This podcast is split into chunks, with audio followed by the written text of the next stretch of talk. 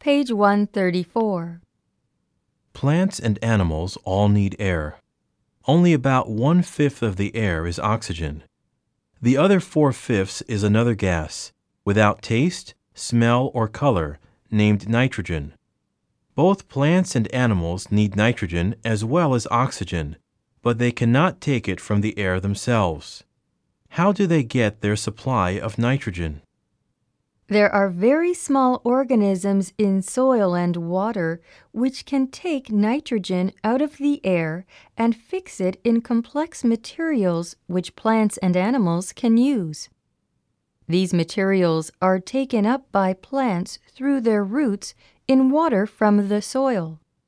Animals get their nitrogen by eating plants. Some of this nitrogen comes away in animal waste, and people have for many thousands of years known enough to put animal waste back into the soil to help plants grow. Page 135. Nitrogen, like carbon, oxygen, and hydrogen, is used over and over again in support of life. Plants build nitrogen up into complex structures. Animals eat the plants. Then animal waste and dead plants and fallen leaves are broken down into simpler forms again.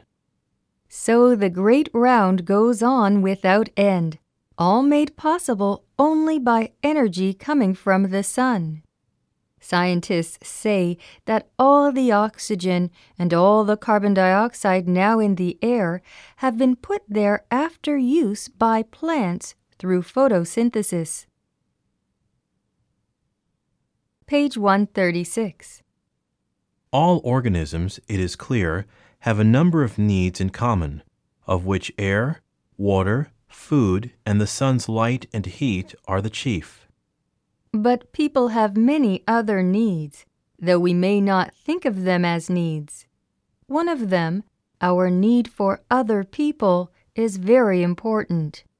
First of all, we need other people to do things for us when we are very young or very old or when we are ill. We need others to take care of us. We need their help. We need them to do things for us which we cannot do for ourselves. We need their love. Page 137.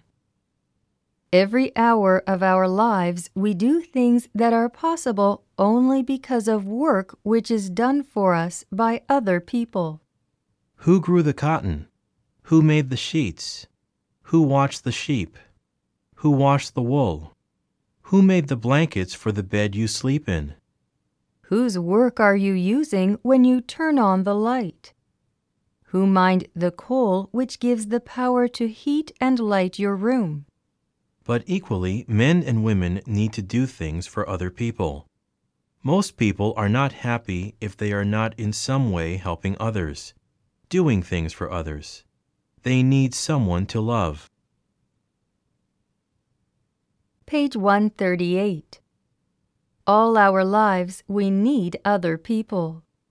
In many parts of the world, families do everything for themselves. Until the 19th century, this was true almost everywhere outside the cities. Families were self supporting. They grew the food they needed, built their own houses, and made their own clothing and furniture the candles for lighting the rooms at night, and the plows and carts for work on the farm by day. In every way, they took care of themselves. Living like this, a family is very like a simple organism. Page 139. But a family living in a city today is more like a cell in a complex organism. Other people whom it does not know do almost everything for it. Workers in factories make the things it needs and send them to the stores, which sell them to it. Other people teach its children in schools and take care of them in hospitals when they are ill. Police and fire stations keep watch over the city. Lighting and water supplies, the clearing away of waste, the upkeep of streets and roads are all public services. In exchange for all this, each of us does our own sort of work, our daily round, whatever it is. This is true for most of us, if not all. Page 140. People need play as well as work, though. If your interest is deep enough, work and play can be the same thing. To some people, all their best work is a sort of play. They get so much pleasure from it and are so interested in it that they work when they don't need to. They are doing what they want most to do. It was the philosopher Plato who said, All learning is best done as play. Nothing learned under pressure takes root rightly in the mind. So let children's work be a sort of play. Republic, 537. Page 141. People need work and play for the body and for the mind. They need music and dancing, rest and change. They need books and talk with others, with old friends as well as with new people. They need new knowledge to keep their old knowledge clear and living. A friend is someone you know and love, and with whom you have much in common. People you know only a little are not your friends in this sense, though they may become your friends if you get to know them better. Page 142. People need to see beautiful things and to have beautiful things about them. Drawing goes back very far into our past. The drawings of animals copied on this page may have been made as early as 25,000 BC. Page 143. Drawing can help to make ideas easier. The pictures drawn in this book, for example. But the greatest drawing and painting and sculpture can make our highest powers come into play. The drawings below are of two pieces of sculpture, one from India and the other from Africa. Page 144. We need to hear beautiful things. Music may go back still farther in time than the other arts, but unhappily we have no records of music before the discovery of writing. As with language, the writing of music may have started with pictures. Today, not only do we have ways of writing down music, but we can make copies of the sound of music as it is played. Page 145. We need to make beautiful things. Today, the great cities of the world have public art galleries and museums where anyone may see the paintings and drawings and sculpture of artists through the centuries. Page 146. Great cities have theaters where plays of the past and the present are acted. They have music buildings where great works of music are played. They have libraries where the best that has been thought and written can be found.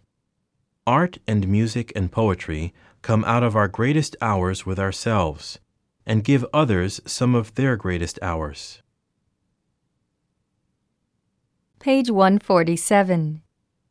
We need to be alone sometimes to get to know ourselves better, though we need to be with other people too to get to know them better and ourselves through them.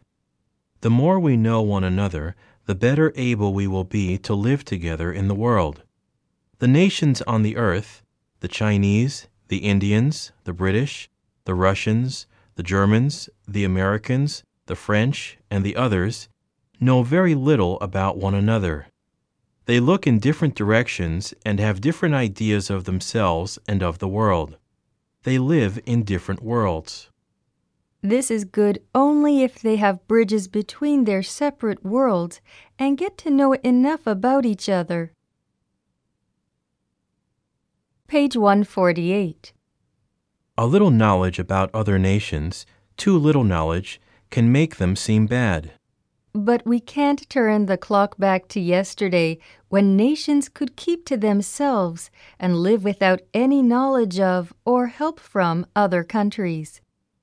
The thing to do now is to get more knowledge about other peoples, and knowledge of other languages is necessary for this.